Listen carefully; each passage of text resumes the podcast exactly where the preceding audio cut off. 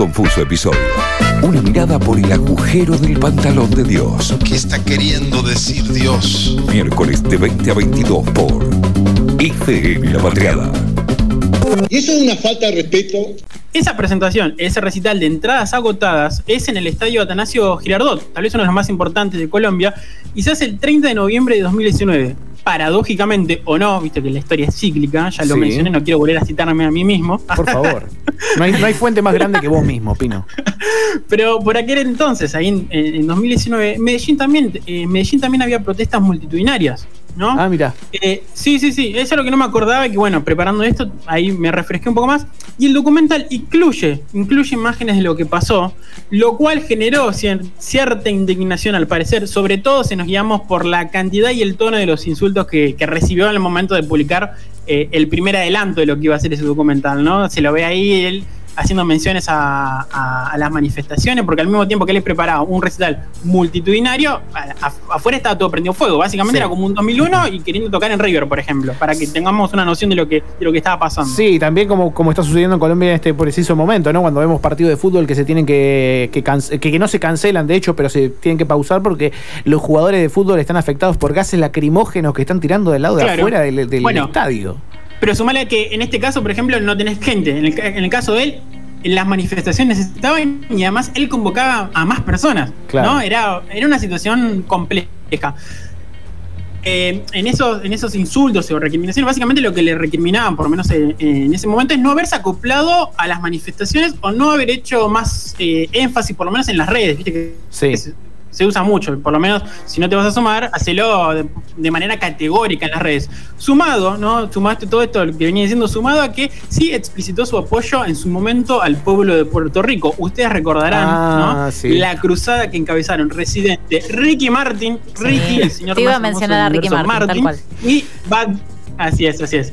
Y Bad Bunny durante 2019, ¿no? Sí, o sea, sí, él sí. no se hacía cargo de lo que estaba pasando, o por lo menos no apoyaba lo que estaba pasando de manera tan explícita en su país, pero sí apoyaba vía redes sociales a Puerto Rico.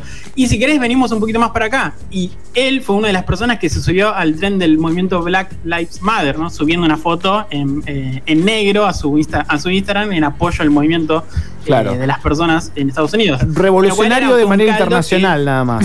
¿No? O sea, revolucionario de la frontera para afuera. No solo eso, yo voy a, acá voy a citar a, a mis queridos científicos del palo, ¿no? En una de sus grandísimas canciones que dice todo lo foráneo es civilizado y lo nuestro como tal debe ser enterrado. O sea, no solo que militaba a través de las redes, sino que militaba causas de otros, de extranjeros. Claro. ¿no? Sí, sí, sí, o sea, doblemente cancelado, ponele. Eh, pero por si acaso, ¿no? Por si todo esto no les quedaba, no les terminaba de cerrar la idea de lo que planteaba Balvin políticamente, quiero que escuchen el siguiente fragmentito del trailer que también estuvo circulando por el documental. Escuchamos. Este es un mensaje de parte de José Álvaro Osorio Balbín para mis hermanos. No soy de izquierda, no soy de derecha, pero voy derecho, caminando siempre para adelante, con dignidad y con respeto.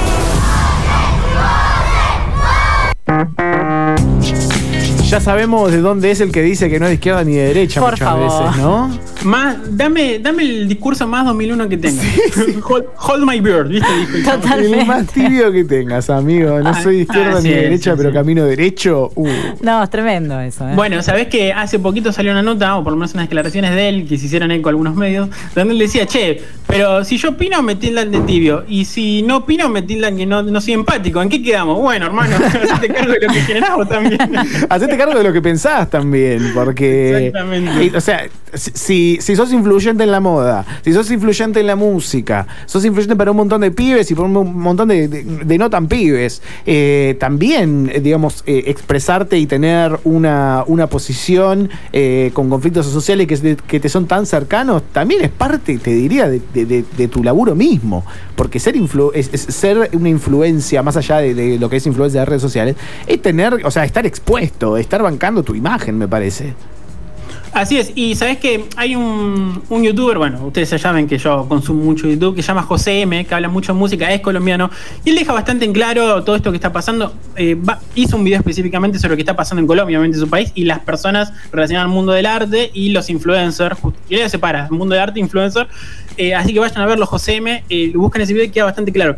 A ver, si bien ¿no? Eh, en estas últimas manifestaciones se sumó, aunque sea de manera virtual, lo hizo después de que lo corrieran por izquierda. Claro. Eh, así que aprendió, pero no aprendió básicamente la elección. Y esto que quiere cerrar de nuevo con la, la interrogante que planteaba al principio, ¿no? Un gran poder conlleva una gran responsabilidad. Ahora, si querés, Fabrizio, terminá de, de cerrar tu idea que planteabas al principio. ¿Te parece que el artista debería involucrarse de alguna manera en lo que está pasando en la sociedad? no te no siento que uno tenga que tener responsabilidades, o sea, me siento también raro como espectador exigirle algo a alguien, pero cuando debes tanto a tu influencia, no solo a tu música, sino a tu, a tu influencia en las redes sociales, a tu influencia en la moda, a tu influencia en, tantos sectores más allá de tu obra, y negro, también te el- el- lo mismo que generás te exige que tomes una posición, que uses esa, herramienta que te la da la gente. No, y además también porque se expresó con otros, eh, digamos, otras manifestaciones, eh, claramente. O sea, no es, no es que Claro. eh, tomó la tibieza, digamos, en, en todos los aspectos. No, digamos, por, por manifestaciones de afuera de Colombia se expresó como súper contundente. Ahí es Así donde me hace así ruido. Así es, así. Pero antes de irnos, porque ya me está corriendo la productora, no sé, Está no estoy bien. allá, pero me están corriendo.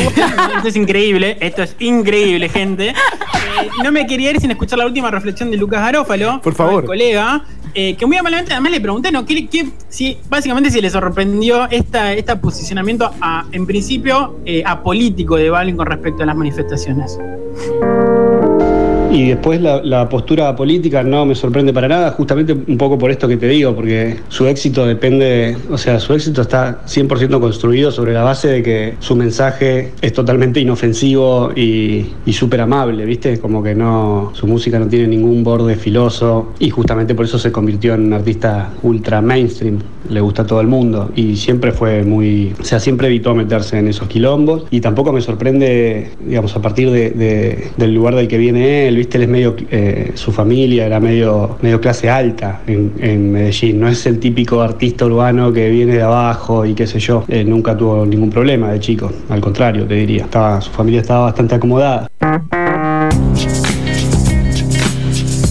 Creo que quedó bastante claro, ¿no? Quedó bastante claro. Y me gustó también la, la- la idea, como una, un poco la instagramización de, de la vida, ¿no? Porque, o sea, de- desde la imagen que da de su inocencia y algo como medio puro, también eh, lo evita a él meterse, o, o lo obliga, si queremos ser más empáticos, eh, lo obliga a meterse en eso de no tener eh, decisiones fuertes o posturas fuertes. Aunque Sí, y, lo de la música que no tiene bordes filosos también me pareció una gran definición. Sí, y ya sí, que hablamos encanta. de música que no tiene bordes filosos, podemos irnos con una canción de J Balvin, ¿les parece?